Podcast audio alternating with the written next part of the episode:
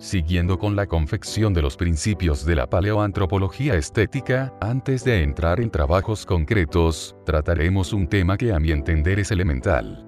En el estudio de las relaciones estéticas o simbólicas entre poblaciones, en que se pueden extrapolar contactos o influencias, hay que tener muy presente un hecho fundamental. El sujeto de estudio, el ser humano, es en esencia igual en cualquier parte del planeta.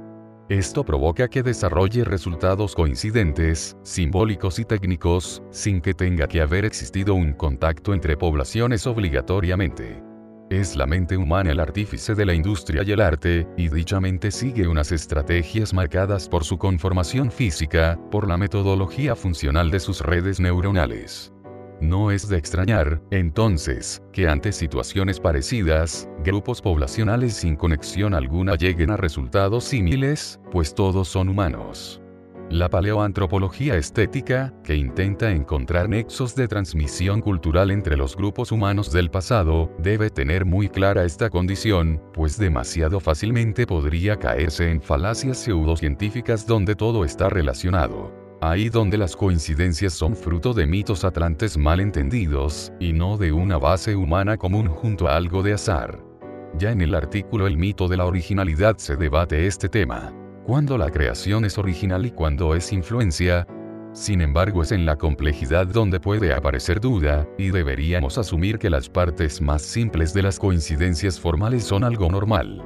Es decir, construcciones simbólicas complejas que muestran numerosos puntos en común, dentro de su complejidad, con otras construcciones simbólicas de poblaciones alejadas, pueden apuntar a algún tipo de relación. Si las coincidencias se encuentran características básicas, y no en la complejidad, seguramente no sea un indicador de contacto. Por ponerlo en ejemplos, entre muchas de las poblaciones que viven a gran altura existe una relación cromática, en cuanto a la combinación de colores que utilizan para sus atuendos o elementos religiosos. En estos entornos suele haber una tendencia a la elección de colores vivos, intensos, combinándolos de tal manera que sean muy llamativos. Este hecho es producto de que el entorno comparte unas condiciones comunes, y no de una relación entre esas poblaciones. El entorno determina nuestras necesidades, el tipo de recursos que podemos obtener, y hasta modifica el cuerpo humano. Si los ojos se adaptan para soportar una intensidad de luz en concreto, esto afecta también aspectos estéticos y culturales. Así que en entornos de gran altura, la coincidencia estética puede deberse a múltiples factores de base, puede que sencillamente sea una forma de no perderse en esos lugares desolados. Otras veces, solo hay que apelar a la lógica. La roturación de campos para su cultivo siempre se ha hecho siguiendo un patrón cuadrangular, y no por una influencia intercultural a pesar que la haya habido, sino porque resulta la manera más simple de separar terrenos. La mente humana estructura la realidad siguiendo aquello que puede entender, que es la geometría euclidiana más básica. La línea, el punto, el cuadrado, son formas universales que emergen del sistema neuronal humano. Es normal que aquí y allá el hombre haya pintado puntos y líneas, o buscando la espiritualidad haya grabado círculos, triángulos y espirales.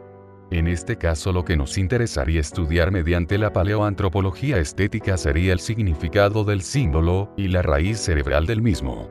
Hay razones lógicas para que el círculo represente la divinidad, por ejemplo al carecer de ángulos que son puntos de intersección de líneas, no posee el punto que es la concreción, el nombre, el límite, y por ello el círculo tiene una connotación de infinitud, una propiedad divina. También tenemos el triángulo equilátero que representa el equilibrio, y su mística en la cultura indoeuropea proviene de esta característica armónica. El equilibrio es el orden, y el orden es el yo en lucha contra el mundo, el caos. Así podríamos seguir largo y tendido. Las pirámides son otra muestra de lo dicho, respuestas arquitectónicas análogas que nacen de la sencillez y una base humana común. Raro podría parecernos que en la antigüedad se hubieran construido edificios dodecaédricos en diferentes partes del globo, pero pirámides, ¿qué iban a hacer si no? Hay que ir con cautela en discernir claramente entre pseudociencia y el análisis no ortodoxo que nos plantea la paleoantropología estética, que en cuanto a influencias entre poblaciones se centraría en las semejanzas simbólicas complejas, desestimando todas aquellas que nazcan del sujeto común de estudio y tengan una gran probabilidad de aparecer de forma aislada. A partir de esta premisa, podemos seguir nuestro camino en el estudio de lo simbólico y subconsciente de las poblaciones del pasado, con algo más de tranquilidad y confianza.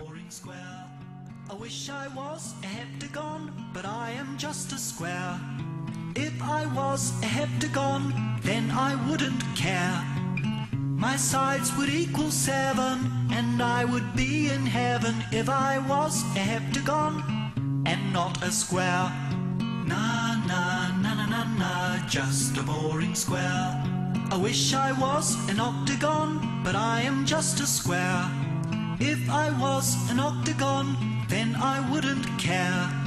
My sides would equal eight, and that would be just great if I was an octagon and not a square. I've always been a square, and it just isn't fair because I've wanted more then sides that equal four. Na na na na na na, just a boring square.